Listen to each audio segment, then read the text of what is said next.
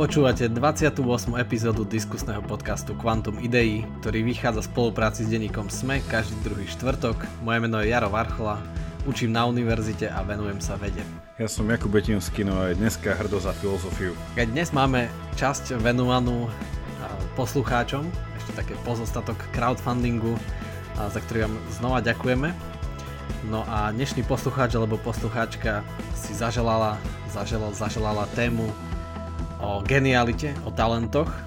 A tak asi sa hneď pustíme na to, keďže už Jakub nie je v Británii a nevie nám poskytnúť nové bulvárne informácie. Ale nie, viem, viem, viem. svet je teraz taký izolovaný. Uh, ja mám, ja, ja proste, Anglicko prišlo na Slovensko.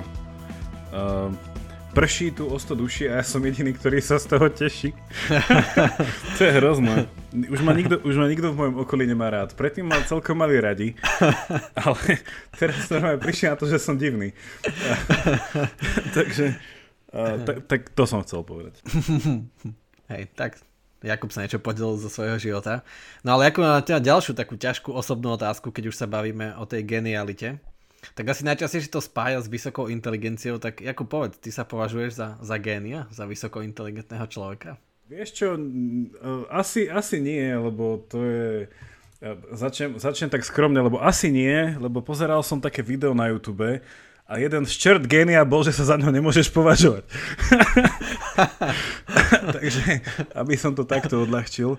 Ja si, ja si myslím, že určite na 128 tisíc percent nie som genius, lebo je veľa, minimálne teda asi v každej oblasti rozmýšľania sú géniovia, keďže genialita, však dostaneme sa k tomu, je asi nejaký inteligenčný, inteligenčná vlastnosť, čiže je to asi vec nejakého nazerania, rozmýšľania a takto ďalej. A že vo filozofii akože je viacero géniov, ktorých ja teda považujem za géniov a keby som sem porovnal sa s jedným, tak akože to by bol taký Mont Everest a moja nejaká tá, tá nejaká nížina, neviem aké sú nížiny na Slovensku, nejaká Dunajská nížina, takže, takže nie, ale, ale uh-huh. považujem sa za človeka, ktorého priťahujú geniálni ľudia.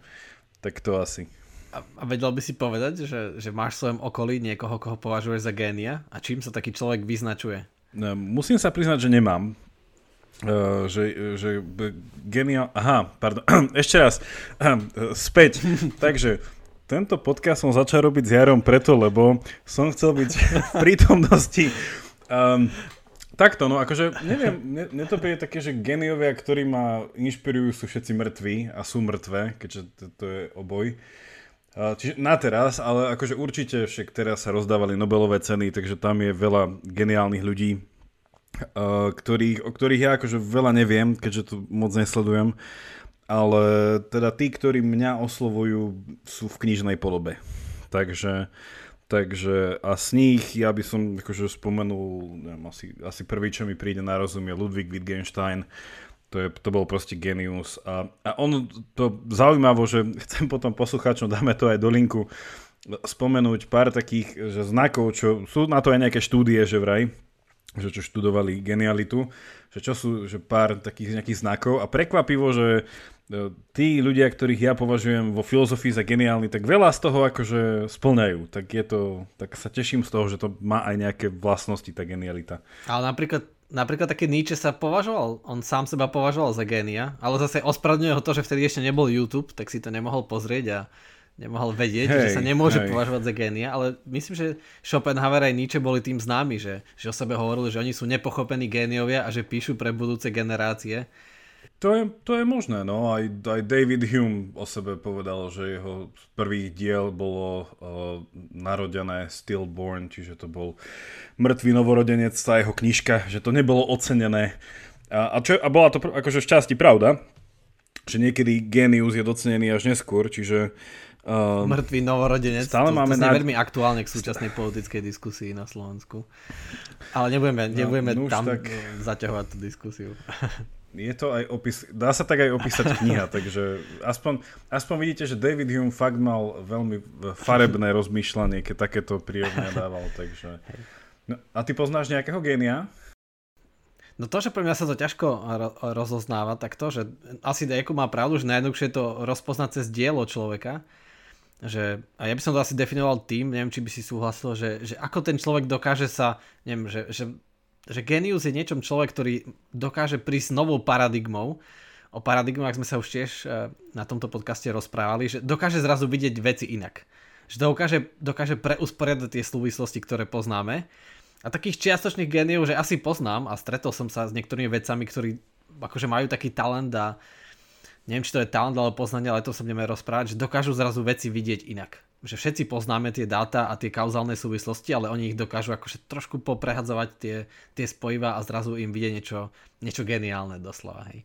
No dobré, ale keď tu spomíname tú genialitu, tak e, vlastne tak definované a čo asi bežne poznáme, je, že keď niekto má nejaké vysoké IQ, tak je považovaný za génia. A ty si ako hovoril o tých filozofoch, tak myslíš, že keby tí filozofové Wittgenstein a Nietzsche alebo David Hume, že keby si urobili IQ test, tak by tiež mali vysoké IQ a že nejak sa to odrazilo na tých ich dielach, že je podľa teba nejaká súvislosť s tým, že niekto príde s úžasnými vecami a sme fascinovaní čítaním toho ešte o 300 rokov a jeho aj vysokým IQ, že musí mať? Tu sa musím priznať, že keďže IQ spadá viac do domény psychológie, ja si trúfam povedať, že viacero z filozofov, ktorých ja považujem za geniálnych, by ten test roztrhali, a, alebo by tam niečo nakreslili, alebo by s ním niečo spravili.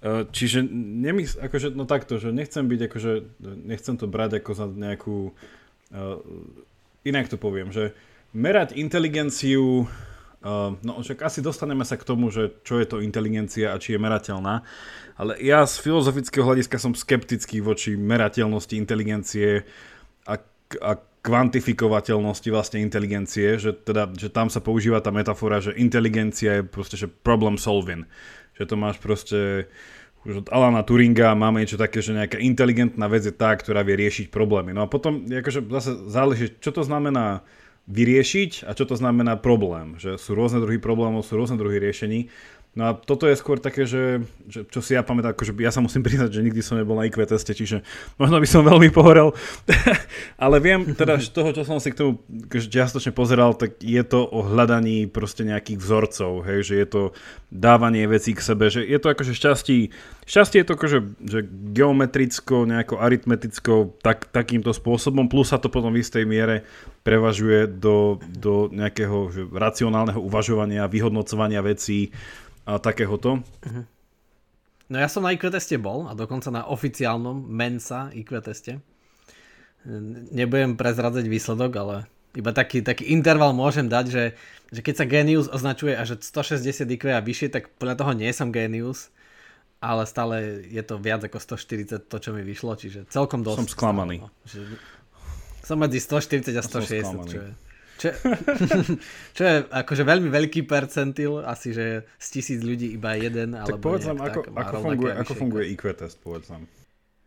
No, no to, že ty si to celkom dobré, že, že vlastne to, čo IQ ten test uh, testuje, je nejaké spájanie súvislosti, ale v takom obmedzenom rozsahu, že, že to, čo ten IQ test dokáže otestovať, je doslova taká operačná pamäť. Že tá, takzvaná working memory, uh, že, lebo, lebo keď tam má niekto, že 6 obrázkov a má doplniť 7, tak musí akože vedieť tých 6 obrázkov spracovať, aby tam našiel tú postupnosť a tie súvislosti, že aký má byť ten 7 obrázok. Čiže IQ test testuje doslova tú schopnosť, že koľko do toho dokážem do tej pamäte uložiť, tak aby som s tým dokázal pracovať. Napríklad to je známe o tom, že, že väčšina ľudí si dokáže zapamätať, že to je taký ten paradox, teraz, oh, teraz som zabol, že či 6 alebo 7 miestne číslo, uh, keďže telefónne, ale ako náhle sa zvýši iba o jedno to číslo, takže že brutálne, že o 70% klesne zábudlivosť toho telefónneho čísla. Že to má dôvod, prečo to číslo má, že 6 číslic alebo 7, teraz si nie som istý, že ako náhle zvýšime o jednu, tak už to strašne klesne, že máme takéto limity. No a presne, že väčšina ľudí má nejaké limity, že dokáže pracovať neviem, s troma obrázkami a pochopiť súvislosti, ale ako sa stiažuje ten IQ test pokročilejším otázkam, tak už tam ich je viac a viac. Čiže doslova testuje to a potom doslova testuje takú tú matematickú logiku, že je tam veľa z toho číslami a veľa vizuálnej predstavivosti. Čiže toto dokáže pre mňa veľmi dobre pokryť, súčasný IQ test, aj akože oficiálny, čiže ako už asi poslucháč si domyslí, že je to dobrá predispozícia na mnohé odvetvia, ale ani zďaleka nie na všetky. Hej. Že keď niekto chce byť, ja neviem, že v prírodných vedách, tak ozaj potrebuje mať veľkú working memory a dobrú predstavivosť, keď si chce predstaviť, že tie molekuly a, a väzby a, neviem, a skladanie proteínov alebo matematické obrazce, matice, ja neviem, že pohybovať sa v kóde, ktorý je má 200 riadkov a pamätať si, čo bolo kde a kde, aký cyklus a aký algoritmus. Čiže to je veľké do, dobrá predispozícia, ale nevystihuje to všetko. Čiže má ten IQ test e, medzery v tom, že napríklad v tom, čo som ja robil, tam nebolo nič na verbálne. Čiže nebolo tam nič s jazykom. Že všetko to bolo cez obrázky a cez čísla. A ešte viac je to cez obrázky ako cez čísla. Čiže málo testuje tú akože, schopnosť narábať ano. s jazykom. Lebo ja iba viem, že napríklad, že keď sa ide študovať do Ameriky, tak vlastne tam je taký ten univerzálny, sa to volá, že GRE test a ten je vlastne, že na každý druh vysokej školy. A to je v niečom taký, že v úvodzovke, že akademický IQ test a to má vlastne časti, ktoré presne akože v niečom kopírujú ten IQ test, že, že v jednom je to tá naozaj takéto matematické myslenie, potom je to vlastne také, že logické myslenie a potom ešte je to vlastne, že skúška jazyka, že teda, že ovládaš nejakú gramatiku. A to vlastne zase, že v niečom sa pripodobňuje tým, tým, tým tzv. tým klasickým, tým liberal arts štúdiám, vlastne, že tá, tá vlastne, že inými slovami, toto celé je schopnosť pracovania s abstraktným jazykom. Že vlastne, že vieš uh, narábať so svojimi myšlienkami, vieš spracovať myšlienky iných, vieš rozoznať nejaký tento, no a či už je to vlastne naozaj ten, ten vzorec môže byť matematický, môže byť grafický, môže byť slovný, môže byť nejakých číslach a tak ďalej, ale že stále je to, stále je to o tomto. Ale že tu, tu treba pripomenúť, že, že, že potom je otázka, že, že keď je IQ test, tak potom, že aký, je ten, aký by mal byť ten správny pomer, nie? že máš vysoký, vysoké IQ, potom máš mať čo, že tiež veľmi vysoké EQ, Teraz najnovšie sa zavádza pomaly, že sa to volá, že FINQUE, že fin, fin, fin, finančné, finančný koeficient, že vlastne, že nakoľko si vzdelaný po ekonomickej stránke tak uh, neviem, že, že v každom máš byť čím vyšší, alebo neodporujú si tie veci, lebo však vieme, že, a teda to tu mám v tom zozname tých vlastností genia, že to sú zväčša takí úplne, že weirdos, to sú takí čudáci, že čím si v niečom geniálnejší, a pozor sú výnimky, že napríklad podľa mňa aj uh, Hegel bol geniálny a to bol jeden z tých naj, ako by sme to povedali, najtradičnejších filozofov, že mal rodinu, bol veľmi akože, spoločenský, ľudia ho mali radi, na jeho vtipoch sa smiali, neviem čo, ale tak už iba porovnať generáciu pred ním Kanta, tak to bol zase čudák najvyššieho radu. Tak, tak toto neviem, že či nejakým spôsobom, že ak hľadáme, teda ešte, že, že tá otázka je, že na jednej strane, že byť geniálny, že sa to berie ako taký, že veľký vzor alebo cieľ, na druhej strane sa treba spýtať, že či byť geniálny znamená nevyhnutne byť dobrý človek alebo že či je to ten cieľ šťastného života, ktorý, lebo podľa mňa, že byť geniálny je v niečom akože, ako to v angličtine volajú, že mixed blessing, že je to také zmiešané požehnanie. Že prináša to genialitu, ale prináša to veľké v niečom odsudzenie a samotu. Uh-huh. No to, čo si povedal, že, že to, že tí veľmi geniálni ľudia sú takí, že čudáci, tak to nevyplýva ale priamo z tej geniality. A že ak sú takíto ľudia napríklad, že pokope s ďalšími veľmi inteligentnými ľuďmi, tak vôbec nemusia byť čudáci, môžu byť úplne športovci, hudobníci, vtipálci a tak ďalej. Že väčšinou to, to ich čudáctvo pramení z toho, že keď si predstavíme, že niekto je neviem, o 30 bodov inteligentnejší ako niekto iný, má úplne inú working memory a vizuálnu predstavivosť, tak je vždy v niečom akože prvý, že z prvému mu to dojde, prvý to má a teda sa neučí schopnosť komunikovať a tímovej spolupráce, lebo v istej fáze jeho života je to vlastne nemožné.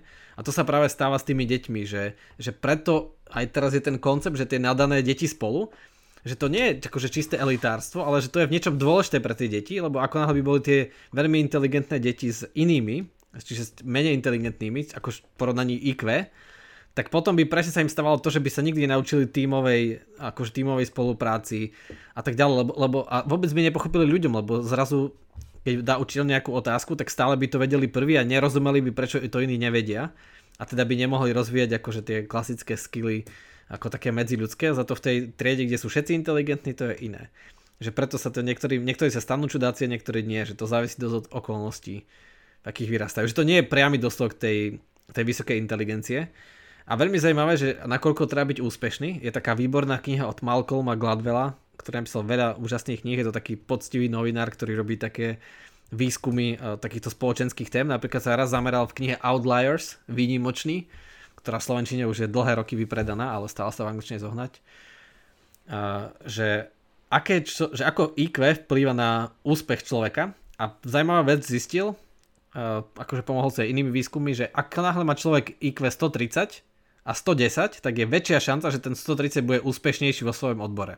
Nech je to čokoľvek. Ale potom zistil, že keď má niekto 150 a niekto 130, tak už nie je žiaden rozdiel v tom, aké, ak, za akou prepnosťou budú úspešní. Čiže od tej 130 hore to už nejde a asi aj dôvod je tak, že tak málo ľudí s nimi vie spolupracovať a ich pochopiť na ich vlne, na, na, naladiť sa na ich working memory, že už to nie je jednoducho efektívne. A, a, a rozoberá tam také jednotlivé príbehy, ktoré už nič nedokazujú, iba to dobre ilustrujú, že ako nejaký 170 IQ, akože, alebo 160, že super inteligentný človek vlastne bol odmietnutý v každej akadémii a doma si sám akože robí svoje vecičky a je vlastne úplne mimo diania a pracuje niekde. Akože, a také, také sú príklady. Že, že nad tých 130 to už nepomáha, ale že v tomto je to také, že trochu nefér, v tom, že, že tí ľudia, ktorí majú vyššie IQ, majú väčšiu šancu uspieť. Ja, akože ja to v niečom zjednodušene vnímam, teda nie som veľmi nejaký zastanca merania IQ, lebo podľa mňa, že to je také, že, že ja to skôr vnímam v tej kategórii vzdelania, že, že, že nastaviť spoločnosť tak, aby každému človeku bola poskytnutá možnosť dostať štandardne vysoké vzdelanie podľa nejakého štandardu ktoré by mu umožnilo fungovať v spoločnosti, ktorá teda odráža aj t- tú formu toho vzdelávania. Lebo že však úplne však nízke IQ v niečom, že však že to je neschopnosť rátať, hej, že to je proste, že nevedieť si vyrátať, že koľko ešte potrebujem si odložiť z výplaty, aby niečo, alebo tak, že to sú naozaj v niečom tak natvrdo povedané, že s tým sa ťažko žije. Hej, ale akože že, že naozaj hovoríme o tom, že poskytnúť vzdelanie alebo že umožniť ľuďom, aby nejakú tú svoju kapacitu e, rozvinuli až natoľko, aby boli plnohodnotnou súčasťou. A potom samozrejme, že sú ľudia, ktorí sú nad, ktorí akože vedia, e, či už, e, či už svojpomocné, alebo nejako im to bolo aj geneticky dané, že proste majú na to nábeh, vedieť viac. Ale akože podľa mňa neviem, že pre mňa osobne to, to IQ nejako stále nehrá veľkú rolu. Uh-huh. No tak, tak ako som povedal, že, že od istej hranice to nehrá veľkú rolu, ale presne keď má niekto 80 IQ, tak akože s veľmi malou prevnosťou bude niekedy že veľmi úspešný programátor a príde s niečím, lebo, lebo má nízku working memory, čiže nedokáže, keď jeho algoritmus je príliš dlhý, tak nedokáže akože efektívne pracovať s dostatočným množstvom informácií. Hej. A je akože dosa líšia názory psychologov, že nakoľko sa IQ dá meniť. Niektorí hovoria, že plus minus 5 počas nejakej výchovy, niektorí hovoria, že až 15. Čiže to je také, že v tom nevieme akože povedať asi že žiadnu exaktnú informáciu, ale je jasné, že keď niekto má nejakú predispozíciu už doslova genetickú, tak to nepotiahne, že asi o 40 bodov, že to som nikde nenašiel, že by niekto takto dokázal stúpnuť, ale že je to isté kolísavé. Ale čo som chcel povedať, že, že čo tá kniha skvele ukazuje a opisuje ten Outliers od Gladwella je, že aj tak aj ten, eh, ten talent a tá genialita je stále iba 5% úspechu. A tam rozoberá niektoré takéto veľmi známe prípady, také mainstreamové, že Bill Gates alebo Beatles, že či boli geniálni hudobníci, alebo že prečo sú Korejčania lepší v matematike ako Američania a tak ďalej. A zistuješ to je sta- talentom iba čiastočne, ale že drvia väčšina je tvrdá práca. A tam krásne ukazuje, že, že človek sa stáva expertom v niečom, keď to robí 10 tisíc hodín. Tam je teda ten princíp, že 10,000 hours. A tam zistil, že Beatles, vďaka všelijakým okolnostiam, že im vtedy umožnili hrávať v tom nejakom klube v Hamburgu, kde sa hrávali 4 roky po nociach, že kopu, že oni nahrali spolu toľko hodín ako žiadna iná kapela za taký krátky čas. Že preto boli takí zohratí, alebo že Bill Gates vtedy, keď ešte nikto nemal možnosť chodiť k počítačom, lebo boli hrozne zriedkavé, tak jeho otec pracoval v nejakej firme, kde mali jeden počítač akože široko ďaleko na okolí, mali počítač a on v ňom chodil, akože v noci chodil programovať na ten počítač. Že, mu, že sa tam učil a zadával mu také tie primitívne úlohy, že v čase, keď nikto nemal šancu nazbierať tisíc hodín, tak Bill Gates v tých rokoch nazbieral 10 tisíc, tým, že mal prístup k tomu počítaču a mal nejaký talent. A to, to je vec, ktorú treba pochopiť, že že u malých detí je to IQ ešte veľmi rozhodujúce, lebo tam ne, nikto nemá šancu nazbierať tisíc hodín, 10 tisíc hodín premýšľané matematiky a tam fakt vidno rozdiely. Ale ako to ide s vekom, tak stále to nahradza viac tá tvrdá práca, tvrdá práca, tvrdá práca. Že ten talent je postupne vytláčaný eh, v tej škále, že čo za, ako závisí náš úspech, už tou tvrdou prácou. Že nie je šanca, že, že niekto sa narodí geniálny a bude do konca života geniálny. Jednoducho ale často to, to, s tým súvisí práve preto, že to je taký ten princíp, akože súvisí to s paretovým princípom nejak, že, že keď je niekto veľmi dobrý, tak ho všetci začnú vnímať ako dobrého, začnú si ho za to vážiť, on sa začne vnímať, že som dobrý, pretože som dobrý v matematike, tak sa aj začne viac venovať, viac si na tom zakladať a tak sa to s ním ťahá. Ale stále je to nie o tom, že on je geniálny od malička, ale pretože že tomu venoval oveľa viac času ako ostatní, lebo ostatní jednoducho, keď prišla ťažká úloha napríklad v škole, niekedy to vidím pri učení aj vysokoškolákov, tak to nechajú na toho šikovného. Že vtedy akože vypnú mozgy a povedia, že toto už je nad môj level, a necháme to na, na tohoto šikovného, lebo on sa tak zafixoval. A on tým rastie a oni akože upadajú a už tam vzniká ten 80-20 princíp. No čo, outsourcing, že všetko je to dané preč, ale hej, ono v tomto je to... Ja nechcem čítať celý ten zoznam tých 12 vlastností, ono to podľa mňa stále môže, ono je to skôr také, že uh, fun, dlho sme nemali funky, ono je to viac také funky ako, ako podľa mňa nejaký erudovaný tento, ale že tie veci, ktoré sa mi z toho páčili a to, dáme ten link, akože malo to nejako cez milión pozretí to video, takže to musí byť pravda. A, ale veci, ktoré sa mi tam páčili je, že jedna vlastnosť bola, že je to človek, ktorý buď prirodzene, alebo v skorej dobe sa získal schopnosť držať pod kontrolou, že je to vlastne že taký, že e, človek, ktorý je disciplinovaný, vlastne to je jedna vec. Druhá vec, čo sa mi páčila, že na genialitu má nábeh ten, ktorý je, nazvaj to, že, že prirodzený pozorovateľ, že je to človek, ktorý si viacej všíma, viacej proste počúva, ako ten, ktorý proste, že už má nejako isté videnie sveta.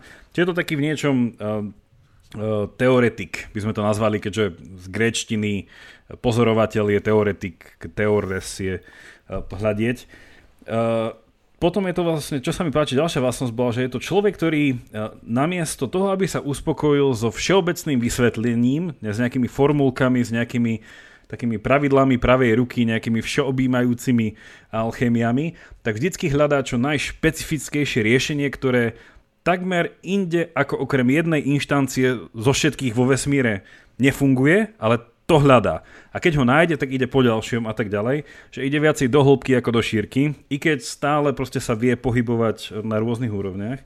Ďalej sa im páčilo, že uh, uh, je to človek, ktorý má, ktorý uprednostní kreatívne prostredie v zmysle, že no, to bolo také zvláštne že môže a nemusí mať radšej chaotické usporiadanie vecí. Že nie je nevyhnutne, je to taký, že všetko rovno a tak, Uh, čiže radšej je taký, no, uh, neviem, Jaro sa v tom už našiel. nie, nie, nehovoríš, že sa v tom našiel, ale že, že veľ, veľmi súhlasím. Že dokonca teraz bol taký uh, článok, že niekde sa objavil v nejakom vedeckom, že nejaký nemecký akademik bol super produktívny, a napísal, že 70 článkov a neviem koľko kníh a všetkého možného. A že čo bolo, a že dokonca nevedel ani počítač používať, že používal iba písací stroj, akože a ten, teraz akože pár rokov dozadu, že ako je to možné, že bol taký produktívny a to, to, že on mal takýto chaotický doslova, by sa mohol zdať akože systém, ako si robil poznámky. A že, že keď niekto robí príliš štrukturované poznámky, aj príliš štrukturovaný, tak to ide takto lineárne za sebou, hej? Ale keď je niečo lineárne za sebou, tak to znamená, že tie kauzality tam sú také akože príliš také suchopárne, také úzke, že to ide jedno za druhým, jedno za druhým, hej. Ale keď niekto má doslova v tom chaos, tak musí vždy na novo hľadať akože tie kauzálne spojenia a niekedy sa to trafí. Áno, áno. A, akože, a toto bolo v niečom, že čo sa spája teda to myslenie mimo krabicu. Uh, a mne sa akože v tomto vždycky to spojí s jedným profesorom z Yale. Uh, určite si ho nájdete, to on má aj také tie, čo sú také tie voľne prístupné tam tie kurzy, on je filozof a nahral tam taký veľmi populárny, neviem, či to vyhral nejakú cenu, kurz o smrti, čo ako vnímame smrť. A on je úplne super v tom, že má takú károvanú košelu, on je chudý ako jogín a on namiesto toho, aby ako typicky ako profesor, vieš, taký, že polovážny, chodí z hore dole, on sedí ako jogín s preklíženými nohami na katedre celú hodinu. má rifle a má také proste také, také, také nejaké tenisky. A to, že akože hro, hro, hrozne taký, že unconventional, že proste proti všetkým konvenciám. Mhm. Ale keď ste náhodou učiteľi alebo vysokoškolskí učiteľia, tak nie, že si sadnete a prekryšite nohy na katedru a lebo Jakub to povedal, že takto funguje. Iba, že by ste chceli byť geniálni. uh, takže, alebo, ale potom ešte spomeniem, že geniálny niekedy šťastie nepraje, alebo sú takí, takí um, týmto. No a ďalších pár vlastností sa mi veľmi páčilo, že to ľudia, ktorí majú humor, ktorému nikto nechápe. Tak som sa, po, tak som sa potešil, že mám nádej. A potom sú to ľudia, ktorí nesúhlasia so všetkým v zmysle, že zo všetkého spravia diskusiu že proste nepríjmajú veci ako ustálené pravdy.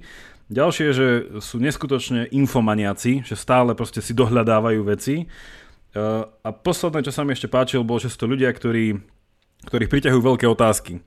Že teda, že, že, čo je taký paradox, že, že tým, že sa na jednej strane šprtajú v neskutočných detailoch, ale súčasne ich tie detaily zaujímajú ako súčasť nejakej veľkej otázky, že uh, neviem, že klasika, neviem, že existencia vesmíru, existencia času, proste existencia existencie a takéto proste meta veci, takže Hej, tak no, tak to, bol, to bol krátky zoznam. tých akože finančníkov, že, že keď niekto má vysoké fin IQ, tak vlastne nesplňa túto podmienku, lebo sa zaoberá nie veľkými otázkami, že ako kde ušetriť 5% a kde najlepšie investovať, či to sú až také veľké otázky. Ako Záleží 5% z koľko?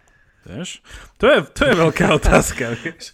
Ja viem, že my dva si nevieme predstaviť ve- veľkú kopu, ale akože podľa mňa sú ľudia, ktorí... Čiže, čiže toto bol taký krátky zoznam a podľa mňa, že viacero vecí, že hovorím, že ja a teda môj Ludwig Wittgenstein, že on je v tomto úplne, že pasuje do viacerých kategórií, lebo on bol známy tým, že keď napísal teda to jedno z tých svojich veľkých diel, tak potom povedal, že ja už neučím a proste vzdal sa učenia na Cambridge a išiel preč a pokúsil sa emigrovať do e, teda ešte sovietskej, do Sovietskeho zväzu, len ho nezobrali, nedali mu víza, lebo chceli, aby išiel učiť a on chcel ísť do baní, kopať. takže, a, takže iba to svedčí trošku o tom. Potom išiel učiť deti na vidiek e, matematiku a hrozné a bol prísny a nemali ho radi. Mm-hmm. Takže... Až však znie to všetko dosť geniálne, až na tú túžbu sa nasťahovať do Sovietskeho zväzu. V tých uh... časoch to neznie až tak geniálne, ale inak, inak to znie áno, úžasne. Áno, je, on bol, no, ako sa to zvykne povedať, kapitola sama o sebe. Ja som tiež no, knihu čítal výbornú, ktorá sa dotýka tejto témy. A to bol životopis od Voltera Isaacsona o Einsteinovi. Veľmi odporúčam, taká hrozne hrubá kniha. No a tam vlastne opisoval, že ako Einstein rozmýšľal, uh, čo robil, čomu sa venoval, čo čítal, s kým sa stretával v tých časoch, keď prichádzal na tie geniálne myšlienky. A ozaj, keď Jakub teraz hovoril ten zoznam, tak veľa vecí sedí na, na Einsteine, ako ho poznám z jeho životopisu. Že Einstein si vždy kladol veľké otázky. Napríklad presne to, že jeho zaujímalo v tých veciach, že a, a, a hľadal úplne mimo tej paradigmy. Čiže všetci fyzici si mysleli, že vtedy bol populárny názov, ktorý povedal Lord Kelvin, vtedy šéf Kráľovskej akadémie vied, v Británii, že, že vlastne fyzika už na všetko dôležitá prišla, že už iba treba doľadiť detaily, ale jemu to stále vrtalo v hlave, on to chcel akože celé poprieť, že to nie, nie je možné, že stále tu sú nejaké tie detaily, niektoré nesedia.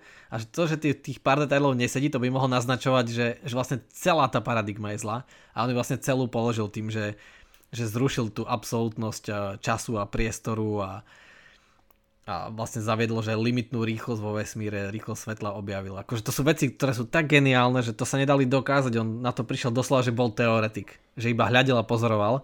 A presne len je také známe, že, že keď chodil na bicykli do toho svojho nudného povolania na tom patentovom úrade, tak rozmýšľal, že aké by to bolo, keby mohol letieť e, tak rýchlo ako svetlo, že čo by videl a tak ďalej. Čiže to, to je presne také, že si kladol takéto veľké šokujúce otázky a, a riešil to stále do hĺbky a do hĺbky. Ale známe o ňom aj, že čítal veľa filozofických kníh a veľa diskutoval a ne, nebol spokojný. Hej. A, a no, bol taký šaliaký. Hej, a vlastne ešte som nepovedal tri vlastnosti, chcel som si to tak nakúskovať, čiže z tých 12 ešte tri som nedal. A presne toto doplňajú, že jedno z tých je, že, že pracovať s hypotézami, alebo že, že, že dávať nejaké predpoklady, ako by veci mohli fungovať čo teda súvisí aj s tým, čo si povedal, že je to že človek, ktorý má nábeh na genialitu, čo podľa mňa nábeh má každý, len teda nie každý nejakým spôsobom ide viac ako sú také tie bežné to je ako hra na gitare, že ten štandard sa naučí každý, ale už to vycibriť, to už je veľa práce. A že je to, to spojené s tým, čo si hovoril, že je to ten istý druh alebo vyšší, lepší spôsob predstavivosti. Že to sú ľudia, ktorí sa neboja, nebo, neboja sa predstaviť si proste hocičo to, čo by jednoducho z jednej strany bolo nerealizovateľné, e, nemožné a tak ďalej, že naozaj v niečom sú to teoretici. A na druhej strane tie ďalšie dve vlastnosti boli jedna, že sú majú vysokú schopnosť sústredenosti, a jednoducho zamerať sa na jednu vec a fakt, že jej prepadnúť, že to sú z tých filmov také tie zábery, že ten človek je pohrúžený tak do seba, že nevníma, nie je, neviem čo, ľudia chodia okolo neho a, a, tak, a tak ďalej. A vlastne s tým ešte súviselo, že tretia vlastnosť, že, že často títo ľudia e, napriek tomu, že sú aj konverzační partneri aj tak, ale že veľakrát ich nájdete samých, alebo že nie sú až tak nevyhnutné, ale čo zase hovorím, že to nie je o tom, že by, no to aj pri Wittgensteinovi to bolo také zvláštne, že on veľakrát ho pozvali niekde, uh, napríklad sa tak zvykne, že nejaký známy profesor dal, uh, hovoril o svojoj, o nejakej eseji a potom sa prišiel nejaký oponent. No a Wittgenstein bol v tomto taký úplne uh, sebastredný solista, že on proste prišiel a úplne, že odmietol sa s hocikým rozprávať o iných veciach ako jeho. Lebo on proste bol za, zaponúrený v tých svojich týchto veciach a úplne strhol to všetko k jednému miniatúrnemu problému, na ktorý nevedel prísť a, a to bolo úplne, že... No a vtedy ten prednášajúci odišiel, povedal, že mu pokazil prednášku. to, to úplne sedí, čo Jakub hovorí aj na toho Einsteina, ktorý akože je považovaný za jedného z najväčších géniov a z nejakých zdrojov sa hovorí, že vraj mal IQ 160, aj keď sa mi nezdá, že by niekedy robil IQ test. Nikdy to nebolo spomenuté. Iba sa tak akože populárne hovorí, že mal. No ale že presne tak, že on sa vedel tak sústrediť na, te, na ten svoj deep learning, že ako sa nad tým zamýšľal, na, že ako išiel do hĺbky nad, nad tou jednou otázkou, mimo, mimo paradigmy, mimo všetkého, že, že často potom zrazu sa zobudil z toho svojho zamyslenia a nevedel, jak trafiť domov, kľúče zabudol asi milión sto tisíc krát, že všetci vedeli o jeho zabudlivosti, o tom, že zabudal kľúče od kancelárie, od domu, zabudal kde býva a tak ďalej. A to nebola že senilita, jednoducho on bol tak zapálený, tak sústredený do tých svojich veľkých otázok, že, že takéto veci zabudal, hej. A vždy sa o neho báli jeho rodina, lebo on sa rád chodil člnkovať a nevedel ani, nevedel ani plávať. Akože, a takéhoto človeka pustiť na vodu, na jazero, tak, ale ne, neutopil sa našťastie nikdy. Takže. To sa teším, to za, zábudlivosť je ďalšia moja vlastnosť, takže už, si z tých, už som z tých 12 našiel aspoň dve.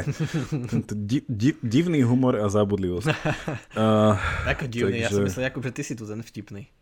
Neviem, neviem, ja, jak to hodnotia tak... poslucháči, ale... Počkaj, tak možno, možno prídeme na to, Jaro, že ty chápeš môjmu humoru, čo vieš, čo znamená.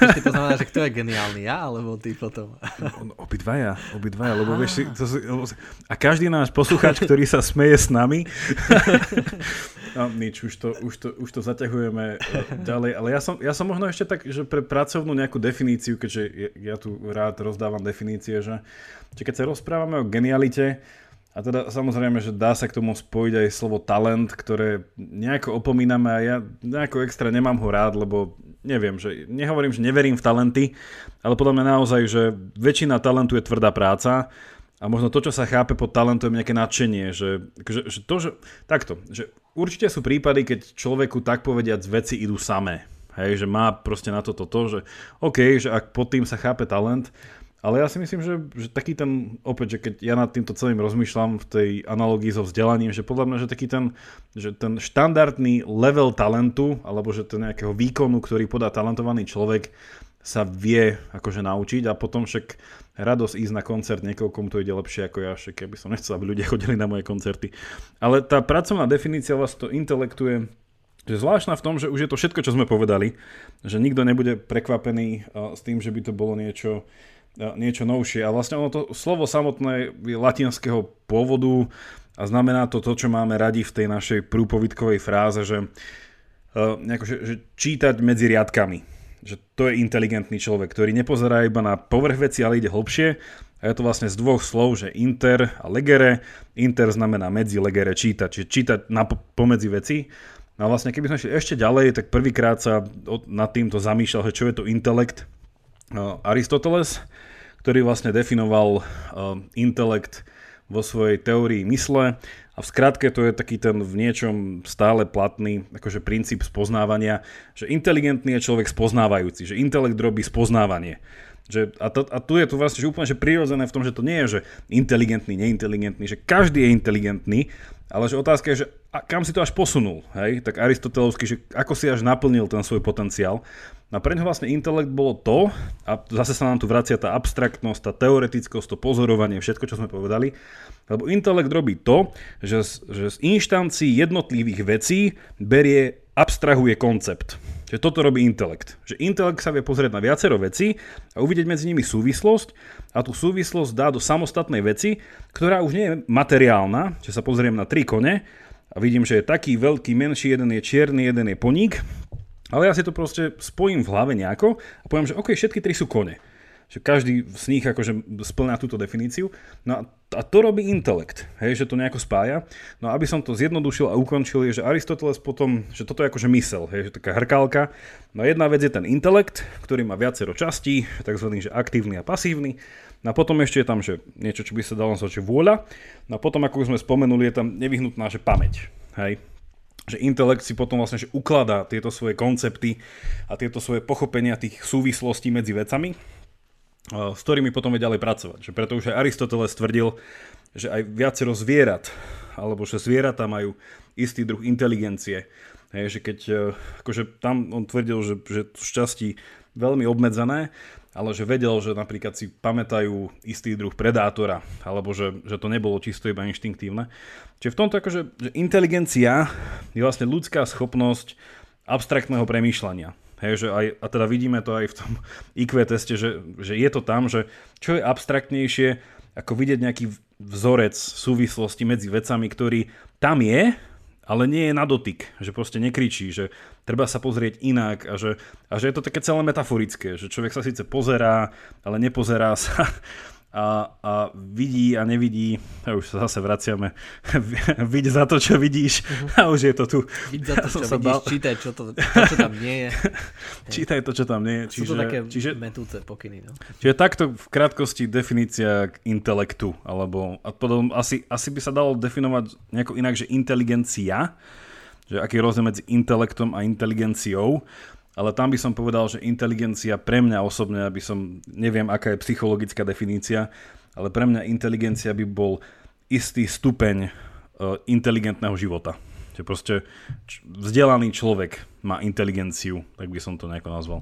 I keď inteligencia je aj skupina intelektuálov, takže to je jedno asi. Mm-hmm. To aj. má rôzne tieto. To, že tá nedokonalo slov, že používame to inteligencia aj na, na skupinu ľudí, aj na, na nejakú vlastnosť človeka, nejakú schopnosť. Ale že možno uh, by sme mali povedať, že ako je to s genialitou a talentom aj v iných veciach, napríklad, že v umení, alebo v hudbe, alebo v športe, tak veľa z toho, čo, čo sme spomenuli akože pri inteligencii ako mysle, tak veľa z toho, veľmi veľa z toho platí aj pre talent na umenie, že pozerať sa mimo tej zaužívanej paradigmy, že dobrý umelec je ten, ktorý akože vie tie veci interpretovať tú realitu novým spôsobom, pozrieť sa na to nejak inak, odhaliť tam nejaké nové kauzálne spojenia, nie iba replikovať to, čo robili iní že to nie je skutočné umenie. A takisto to platí, že tá tvrdá práca vo športe a vo všetkom akože je mega, mega dôležitá. Že keď sa na to pozrieme, že keď dvaja, tam už vstupuje aj tá akože telesná zdatnosť a nejaké predispozície, že kto má aký objem plúc a neviem čo, ale keď si pozrieme, že to, čo športori ja sledujem, že profesionálni tenisti a najlepší, tak boli veľmi rôznorodí, niektorí boli vysokí, niektorí boli nižší, niektorí boli očividne, že veľmi svalnatí, niektorí menej, niektorí boli super rýchli, niektorí až tak nie, že to, čo tam robí, je tá tvrdá práca, že to, koľko k tomu venuje času. A je veľmi pravdepodobné, že keď dvaja, neviem, že zdraví 10-roční e, ľudia, 10-ročné deti sa dajú na nejaký šport, tak budú a venujú tomu hrozne veľa času, tak budú lepšie ako 99,9% populácie, keď to budú robiť, že super poctivo, aj tak budú lepšie. Ale na tej top top úrovni, že kto už vyhrá ten šprint na 100 metrov, tak tam už rozhodujú doslova gény. Lebo tam všetci už strašne veľa makajú. Ale že keď niekto teraz začne behať maratóny, že akože s Jakubom si poviem, že ideme športovať a budeme tomu venovať v najlepších 10 rokov, že 10 tisíc hodín a viac, tak akože predbehneme akože hroznú drvivú väčšinu ľudí, alebo to budeme robiť strašne poctivo. Ale keby sme chceli byť už najlepší, ja neviem, že v tej vekovej kategórii, lebo však o 10 rokov už nebudeme najmladší, tak eh, na tam už rozhodnú tie gény. Že kto má doslova aký efektívny metabolizmus kyslíka a, a tak ďalej, aký objem plúc. Čakaj, my už teraz nie sme extra mladí. Ale ešte. je ešte také, také optimistické. Ale nebojte sa, eh, drahí naši poslucháči, poslucháči, nebudeme extra super mega bežci, lebo potom by sme nemohli sa venovať podcastu. Takže, alebo vieš, budeme robiť taký live streaming z behu, vieš, že tak dneska mhm. by sme vám a potom by to bolo celé uh, takýmto. Vidíš, zase no, naš... na to by už trebalo inú kondičku, nahrávať podcast um, počas behu, to už... No, to je iba geniálny bežec. Uh, ale, ale, Geniálny bežec za podcaster. Hej, ale akože presne, že toto, čo hovorí, že, že aplikovať genialitu na iné ako čisto, ako to nazvať, že, že ono sa to nejako spája, že genialita jednoducho, že hneď to ide nejako cez Nobelovú cenu a hneď to tam ide nejako matematika, fyzika, astronómia, teda už aj literatúra našťastie, uh, ekonomia, to je otázne, že aká je to disciplína, ale že, že naozaj neviem, že ja si predstavím, že Michelangela, ktorý keď sa jednoducho pozrel na kus mramoru, a videl tam tú sochu Dábida, tak to bolo preto, lebo geniálny. Že, že, že on ho tam videl. A potom ho proste začal vytesávať, neviem, alebo že však o nebolo známe, že ako si vyberal, z ktorého kameňa čo bude. Hej? A to nie je také, že, že, že no a tu sa vlastne že to prepojenie s tým, že, že, že do nejakej úrovne, že umenia. Hej, že vlastne, že, že geniálny umelec.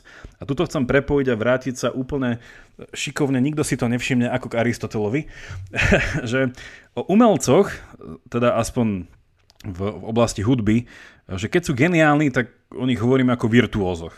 Hej. Nehovorím, že to bol geniálny, akože, akože dáva zmysel povedať, že to bol geniálny huslista, ale poviem, že to bol akože, to už dosiahol vlastne tú virtuozitu.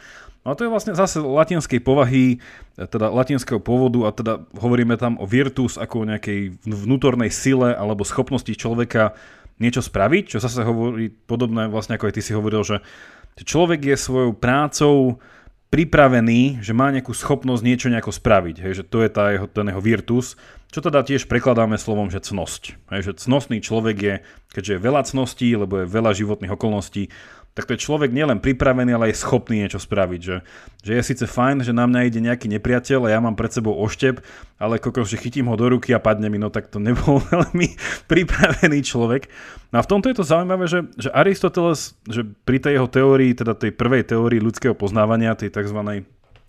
Po, poznávania cez abstrakciu alebo abstrahovanie vlastne z, z matérie nejakých tých abstraktných konceptov, tak on akože potom akože k tomuto dodával, že, že jedna z tých cností, alebo že z tých základných cností je presne, že, že, že rozumnosť, alebo sú to nejaké intelektuálne cnosti. Ne, že sú to naučené vzorce rozmýšľania. Alebo že naučené, ako by som to povedal, že, že no úplne to poviem jednoducho, že naučiť sa rozmýšľať. Hej? A, že, a toto je niečo, čo by už sám Aristoteles povedal, že na tom závisí to, či v istej chvíli budeš vedieť byť odvážny alebo nie, či ťa skorumpujú alebo nie, či budeš spravodlivý alebo nie, či neviem čo, že všetky proste tie oblasti, kde si hovoríme, že, že tu sa prejavuje ten nejaký dobrý život, či už geniálny alebo nie. No a že, že pri Aristotelovi sa tá genialita cez tú virtuozitu vracia naozaj k tomu, že, všetko je to o tom, že naučiť sa rozmýšľať. Že rozmýšľanie nie je len taká vec, ktorá proste ti vyrastie ako vlasy a často ho musíš strihať, ale že, že to je tvrdá práca že, že, že naozaj ten intelekt, ktorý sa učí jednoducho abstrahovať svet hej, v nejakej podobe, tak toto je akože na tom veľmi zaujímavé a iba počiarkujem fakt, čo si hovoril ty, že, že podľa mňa geniálni ľudia sú, že je to akože malá vrstva ľudí, ktorí súčasne aj okolnosti im to umožnili, aby boli geniálni, ale asi teda mali nejakú predispozíciu i keď u zase raz Wittgensteina, neviem, či to bola extra predispozícia, lebo dva jeho bratia spáchali samovraždu, deprimovaná celá rodina, i keď jeho otec bol magnát z oceľov, takže minimálne mal zabezpečené detstvo v tom 19. storočí a 20. ale že naozaj, že je to tvrdá práca, tvrdá práca, tvrdá práca. Čiže, no, tam by som to nechal. Hej, čiže Aristoteles bol určite genius, musí byť. Bol skvelý pozorovateľ. Skvelý pozorovateľ, presne tak. Že tá, byť pozorovateľom je, je áno super dôležité, však asi aj keď je niekto geniálny umelec alebo hudobník, tak je pozorovateľ, vie to vnímať, vie to vnímať na úplne inej úrovni. Čiže e, čokoľvek akože budeme robiť, tak e, tá predispozícia je iba takých, že 5-10%, kto vie koľko, ale že keď sa budeme akože poctivo, hardworkovo učiť rozmýšľať nad tým, to je to hlavné a pozorovať a a robiť to sústredenie, tak asi v tom budeme dobrí. Je veľmi, veľmi, veľmi pravdepodobné, že v tom, ak na tým budeme veľa rozmýšľať a venovať tomu veľa času, budeme v tom veľmi dobrí a ozaj odporúčam takú tú jednoduchú knihu, akože do, veľmi dobre napísanú a veľmi do ide je ten Malcolm Gladwell Outliers. Nebudem už prezrádať, že prečo sú korejské deti šikovnejšie v matematike ako naše, ale čítate si to v tej knihe. ja som chcel iba povedať, že keď hovoríš, že tej tvrdej práce, že, že dôkaz uh, ktorý nič neprekoná, že pozrite sa, 28. časť podcastu, o čo je lepšie ako to prvá. Lebo to tvrdá práca, tvrdá práca, tvrdá práca. Takže vidíte to, sme na ceste všetci. To, Takže... neviem, či som to takto porovnával, ale... To je zase ten humor, na ktorom tí, ktorí sa zasmejú, vieme, čo to znamená. Takže Áno. sme na spoločnej lodi. Takže tešíme sa, že ste s nami spolu geniálni, alebo iba s nami spolu zdieľate divný humor. A nič to neznamená, ale, ale každopádne sa tešíme. To mi napadlo inak v tej Gaussovej krivke, že ono na jednej strane síce tých pár ľudí môže byť geniálny a tá druhá strana môže byť poriadne divní ľudia. Tak treba si dať pozor, treba si dať pozor. Tak ďakujem, že ste nás počúvali túto časť o, o genialite a o talentoch a tešíme sa na budúce o dva týždne poslednou poslucháckou uh, epizódou na želanie. A ja už vopred teraz ďakujem nášmu poslucháčovi, lebo uh, trafil presne tému, že prečo je filozofia potrebná. Takže bude o čom. Bude o čom. Ale on sa aj pýta, že čo takí filozofi robia. Či robia iba v kaviarniach. Podcasty robia, čo by robili. Čiže môžete sa tešiť na to, že čo robia filozofi. Dobre, tak sa počujeme o dva týždne. Majte sa pekne. Čaute.